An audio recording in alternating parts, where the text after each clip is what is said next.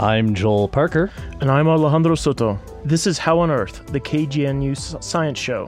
Today is Tuesday, August 29th, 2017. Coming up, we talk with two scientists who have studied the devastating climate changes that led to massive extinctions, all as a result of an asteroid impact 66 million years ago.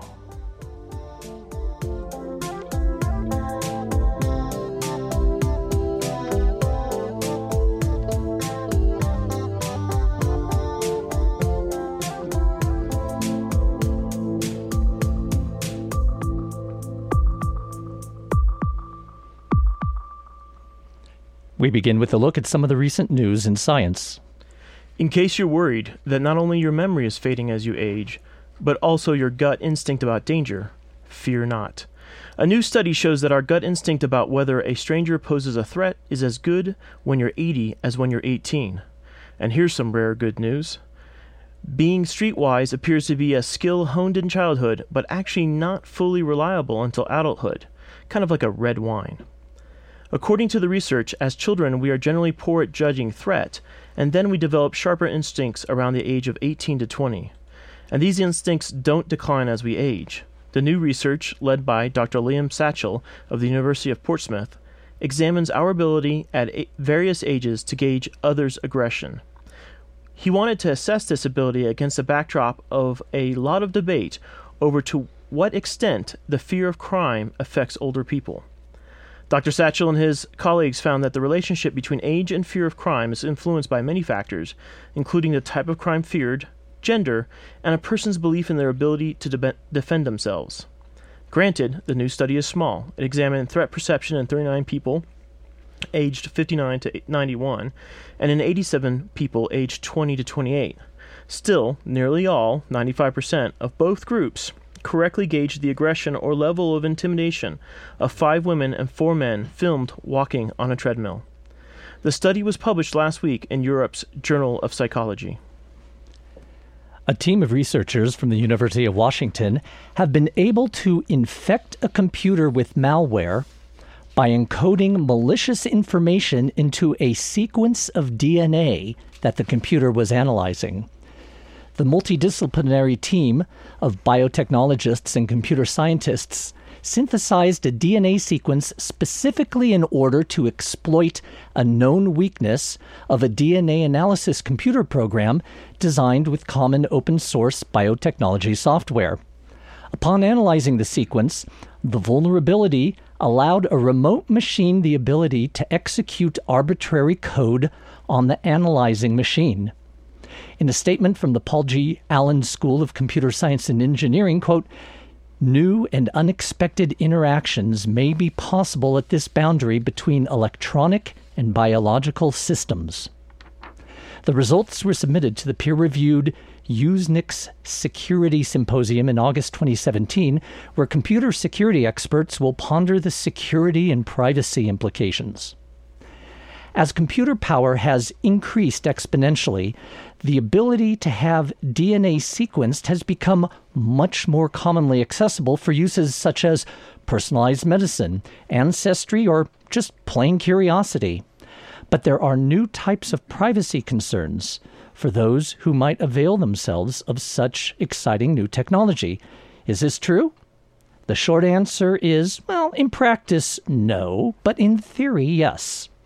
The University of Washington explicitly stated there is not present cause for alarm about present day threats. The computer program with the vulnerability was specifically designed to have that vulnerability, and so this is more a proof of concept. However, it did demonstrate that academics who write and share open source software to solve academic problems do not follow security best practices that are more common in the commercial world, and perhaps that needs to change. Computers store information in a different way that living organisms use DNA, and so the team faced some interesting challenges. A computer stores information as bits, that is, a sequence of ones and zeros electronically. It can store any arbitrary sequence with equal ease, but DNA sequences are not so arbitrary. DNA information is made from four specific nucleic acids adenine, guanine, cysteine, and thymine, most commonly known just by their initials A, G, C, and T. DNA formed with G's and C's form a stronger double helix. If there are too many, then the strand will not open up for sequencing. But too many A's and T's and the strand may fall apart. The DNA sequencing facility was not able to synthesize the original malware developed by the team into DNA, and the computer scientists had to come up with a different version to take the peculiarities of DNA encoding into account. So there's no need to worry just yet. Giving your illness to your laptop is at present safely in the realm of science fiction. So maybe in the next release of the Terminator series, the machines will be defeated in the same way the Martians were in H.G. Wells' War of the Worlds. They'll catch a cold from us.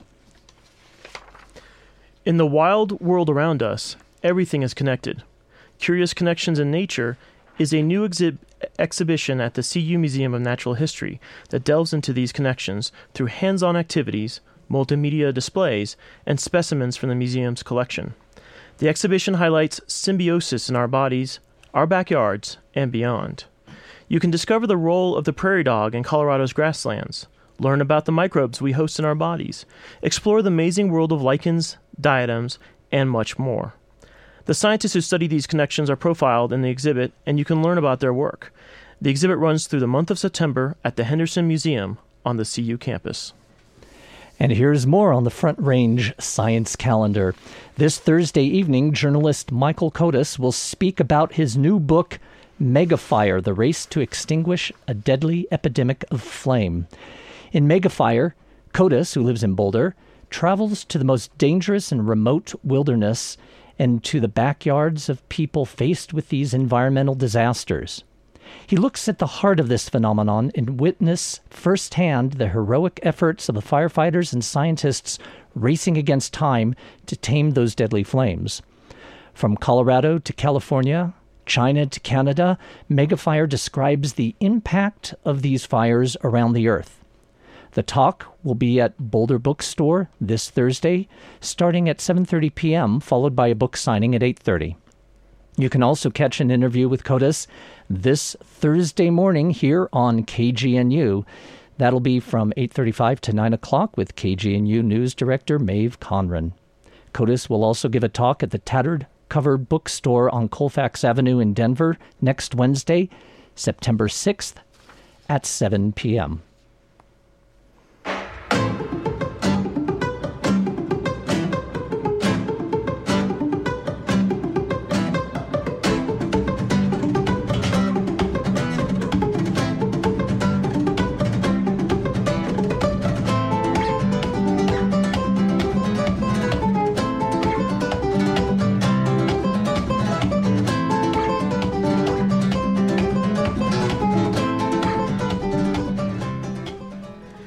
has been hypothesized that the dinosaurs were killed off by a large asteroid that struck the Earth.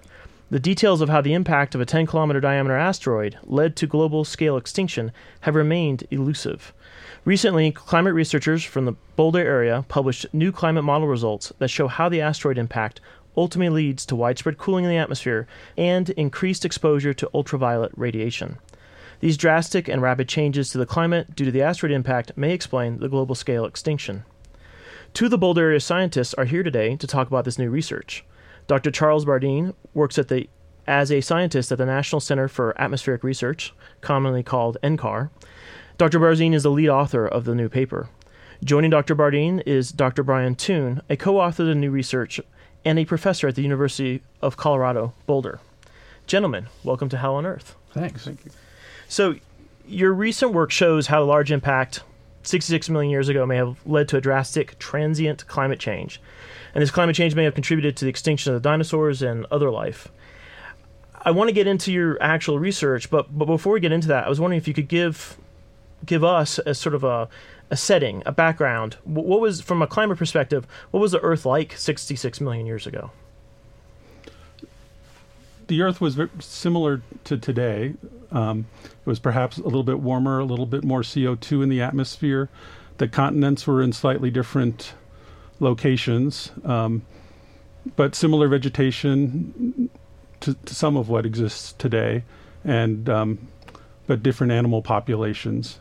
So similar type temperature ranges that we we experience right now. Correct. So, and then what we have is uh, this 10 kilometer asteroid strikes the Earth. The, of course, the immediate area where the asteroid strikes is a is of course destroyed, and and we believe largely that uh, this area is now what we call the Yucatan, and there's a uh, crater down there, Chicxulub, that has been identified as a potential crater where this impact took place. Um, but but you guys are talking about more destruction than merely the initial impact. What does this asteroid do to the climate? So, um, one of the important things for an impact of this size is that it, it injects a number of things into the atmosphere, um, vaporizes the uh, rock at the surface, vaporizes the asteroid that hit, and when that recondenses in the atmosphere, it creates small particles. And as those small particles re entered, they got very hot and likely set off global wildfires and, um, and would have broiled the surface of the Earth. Uh, so that broiling is likely responsible for the uh, extinction of many of the large land animals. But animals that were in the water or could have burrowed and been sheltered from this broiling uh, could have been af- affected by the fires that followed and by the soot that was injected by the fires. And so that's kind of where we pick up the story in our model is to look at the effect of the soot on climate and that may have had an impact on extinction for those species that weren't killed immediately by the broiling. And so, Dr. Toon, do we have evidence of this type of soot? Well, that's one of the remarkable things about this um, event is there's a little layer of rock around the whole Earth, um, maybe as big as a quarter in some places, and a lot of places thinner than that. There are exposures in southern Colorado, for example. And of course, you find um, shooting stars in the uh, in this layer, which are little round uh, sand-sized grains of uh, rock, which are the things that Chuck just referred to as entering the atmosphere and heating the air. Um, and so there's extraterrestrial debris there, which we can tell came from another place in the Earth because of rare elements in it. But there's surprisingly enough an immense amount of soot and charcoal in it about 75,000 million tons. And to produce that much soot and charcoal, you'd have to burn everything on the surface of the planet. Wow. So you guys are starting from this initial condition, which is which is based on observations. We've seen this soot in the, in geology. So, Dr. Bardeen, you guys take this observation and then you go forward with some climate modeling. Could you describe what you guys did? So we took um, a modern climate model, kinds that are used for um, climate change studies, and we put in an amount of soot based on the the, the record that Brian was discussing, and um, put it in the atmosphere near the the in the upper atmosphere near the tropopause. So uh, there's a part of the atmosphere that experiences weather, the troposphere, where particles like soot would be rapidly removed. There's another part of the atmosphere higher up called the stratosphere, which isn't affected by weather, where particles could stay for a longer period. So in the model, you get these particles being elevated up into this upper part of the atmosphere where they can stay for many years before they eventually uh, fall out, and thus they can have a, a climate effect. And so th- that's what our model looks at is how long does that process take? What is the radiative effect of having soot in the atmosphere? And it has many effects blocking sunlight from the surface, but also heating the upper part of the atmosphere, and that has consequences. So let's start with that, that first part. It blocks the sunlight from the surface of the Earth. So when you ran your models, how much did you sunlight did you find was blocked, and what does that mean? Does that mean that there's a change in temperature, uh, change in other things about the atmosphere? Essentially in the beginning, essentially all the sunlight was blocked from the Earth, um, and that causes uh, cooling because sunlight is what warms the surface of the Earth. As the soot falls out, you have less sunlight blocked. Um, but it took about two years for enough sunlight to come back to the surface for photosynthesis to occur. Photosynthesis is the process by which plants um, receive energy from the sun and convert that into organic matter. And so that's the primary way that we convert energy into a food source. And so it's uh, very important for the whole food chain to have that primary productivity. So you mentioned it completely blocks the sun at first, and we were at this weird moment a week later where a, a, lot of Americans right now actually have an understanding of what happens when the sun is is blocked out in the middle of the day. But are you talking about even darker than that? And for how long would it have been like that? Extreme dark conditions would have been weeks or, or months, maybe maybe a month. Wow. Um, pho- the level for photosynthesis is more like heavy overcast. So that's what you would have gotten to after two years. So you would transition gradually from darker than uh, a moonlit night to um, this heavy overcast type of condition. So the type of chaos and, and eeriness that people experienced last week for just two and a half minutes you've got even darker than that for months, and then for two years, it's it's the worst weather in Seattle's ever seen, with with no sunlight possible. So uh, a lot of uh, plant life is dying off at the surface, and that destroys the ecological cycle. Animals are suffering from that. But you also said that at the same time this is happening, the near surface is cooling, the upper atmosphere is heating up. That's weird. Could you explain a little more about that? So the sunlight that um, is hitting the Earth is going to get absorbed somewhere, and soot is very absorbing. So the soot in the upper atmosphere absorbed all that sunlight rather than the surface of the Earth absorbing that sunlight.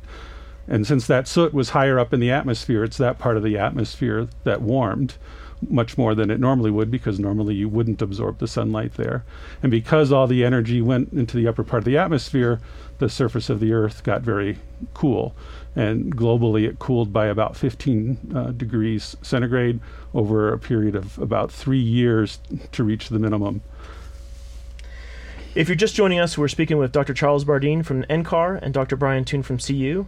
They have published a new paper that demonstrates how a drastic change in the climate due to a large asteroid impact may have created a transient climate that led to global extinction of life 66 million years ago. So, Dr. Toon, uh, Dr. Bardeen just mentioned you, you cool the near surface, you heat up the upper atmosphere, uh, and immediately the first thing you affect is photosynthesis. But, you know, I've grown up my whole life worried about uh, ultraviolet radiation and the ozone layer and everything else, and that all takes place in the stratosphere. Now you're talking about injecting a whole bunch of uh, soot and other stuff into the upper atmosphere. What does this mean for things like uh, ultraviolet radiation? Do we get more of it at the surface? Do we get it less? What does that mean for life, too? Well, it was so dark at the surface that the uh, loss of the ozone layer, which happened uh, because of the large temperature increases, really didn't make any difference for several years. Um, but eventually the soot started to fall out and uh, that cleared, and then there was a dose of UV reaching the surface, which was probably a pr- difficult but people don't really realize how the food chain in the earth works. You know, we live on the land. There's all these trees and plants around to eat. There's all these um, animals that are eating them, cows and deer and stuff to eat. Then there's us, and then there's a king of the food chain, mountain lions. And so there's a food pyramid on the land, and it takes about 10 years to eat all that food up, which is longer than this event happened. Uh, however, in the oceans, the food chain is more like a box. There's just as many plankton as there are zooplankton, and the plankton have to reproduce every few days to keep from all being eaten up by the zooplankton. So the food chain in the ocean will collapse in less than a week.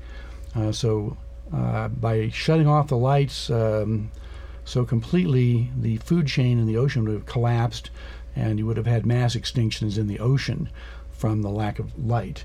On the ground, we've got temperatures that are colder than the ice age. Uh, there's no light, and of course, there are mass fires here that burned everything to eat. So, any dinosaurs that didn't get burned alive um, would have had very little to eat. And of course, the whole burning alive thing, this you can simulate this in your house if you want. You go to your oven, push it on broil, let it warm up, open the door, hop in and see how long you last, uh, which won't be very long. And that's just what it looked like to the dinosaurs. That red glow bar in your oven is just what the sky looked like to the dinosaurs. It was glowing red and irradiating the surface in this intense light that would have killed anything exposed to it in a few minutes or tens of minutes. So it's just almost mere luck that any of us are here because what you're describing is an environment where only the smallest of niches would have been places where uh, life could have survived. Uh, were there preferentially distributed around the planet places that might have been more survivable than others? Yeah, um, I mean that's something we need to talk to the paleontologists about, and uh, they have the the fossil records. But in terms of our model, uh, coastal regions, regions near water, will have less of a temperature change. So um, things might have fared better there. Um, also, the there's less soot at higher latitudes, so the light recovers sooner in the polar regions. So perhaps areas there um, might have been more hospitable sooner, but it would have been challenging everywhere. But mostly our ancestors at the time are like mice, and we lived in holes in the ground. And so, if you go and look at the paleontological record of who survived on the land, it was the little guys that lived in holes, or that, you know, some bird like animals that lived in marshes and swamps. So, creatures that had a way to hide out um, survived. And of course, mice don't have uh, big food requirements and they're used to being under the ground and eating roots and berries and insects. And even in a forest fire, that's who survives is the things that are, you know, just a few um, centimeters or inches below the ground where they're protected from the heat. So this is all fascinating stuff, but what I often find as a climate scientist myself is that when you talk about these kind of results to people, they always start to wonder, well, how do we know? And so I was wondering if you could talk a little bit about the tools we're using. Uh, you mentioned you use a uh, climate model that has been used for climate change studies for the current Earth conditions. How does one adapt that to studying 66 million years ago? Well, so there's two parts to that story. One, for our study, we actually use present day conditions um, because it takes a very long time to get an ocean that is in equilibrium with the atmosphere. Um, so there are researchers that we're working with at NCAR who do have models that are uh, being adapted for the Cretaceous period, and, and we will be working with them to study this in that context. Um, the climate models are validated for present day, and they're, but they've also been used for a number of uh, paleoclimate studies. So people have been trying to validate uh, both the the weather against present day and also the weather uh, and also the climate change that we've seen in the the paleo record. Uh, so, so but what you do is you take this this current style climate model and uh, which is kind of disturbing because what you're saying is you've also simulated what would happen if a 10 kilometer asteroid hit us right now, and that's kind of scary. But we'll set that aside. You, t- you take this model, and do you just initially inject a bunch of soot into the atmosphere and then let it let the model start moving forward in time and, and see what happens? Correct. That's what we did. And we ran into a number of issues while we were doing that because this is a very large uh, perturbation to the system larger than what you would normally see in climate change studies. So there were some things we had to uh, adapt in the model to make it resilient to this so that we could complete the study. So you already mentioned that you're working with some colleagues to w- start moving into a model that is designed for the Cretaceous period, which is uh, the end of which was 66 million years ago. Um, and so that's one way to, to, improve the modeling and improve the kind of observations you get from the models. But from the work you've already done, is there anything that you could sort of predict to tell the geologists to go out and look for? Yeah, I think a lot of what we've seen in terms of the temperature effects and the light effects, they're not going to change drastically when you go to Cretaceous. The details of if you're looking at a particular fossil record from a particular location on the Earth, the details there may change. But two years of darkness is going to be two years of darkness, regardless of which model framework we put it in. and you will get a large cooling, but the actual surface temperature may be slightly different given that the Cretaceous was a warmer climate and had more CO2 to begin with. So it sounds like there's a lot of future exciting directions for this in both modeling and in uh, geological observations. Well, that that's great. So today we've had Charles Bardeen from the National Center of Atmospheric Research and Brian Toon from the University of Colorado Boulder talking with us about their new research showing how 66 million years of drastic 66 million years ago a drastic change in the climate occurred because of a large asteroid impact, and this may have led to global scale extinction of dinosaurs and, and basically all life on the planet. Uh, Charles and Brian, thanks for being here. Thank you.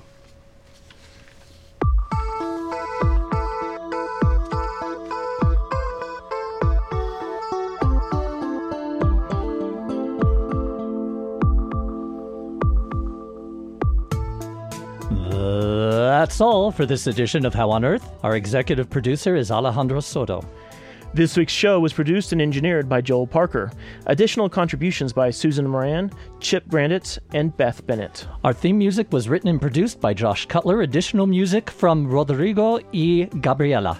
Visit our website at howonearthradio.org to find past episodes, extended interviews, and you can subscribe to our podcast through iTunes and follow us on Facebook and Twitter. Questions or comments? Call the KGNU comment line at 303 447 9911. For How on Earth, the KGNU Science Show, I'm Joel Parker. And I'm Alejandro Soto.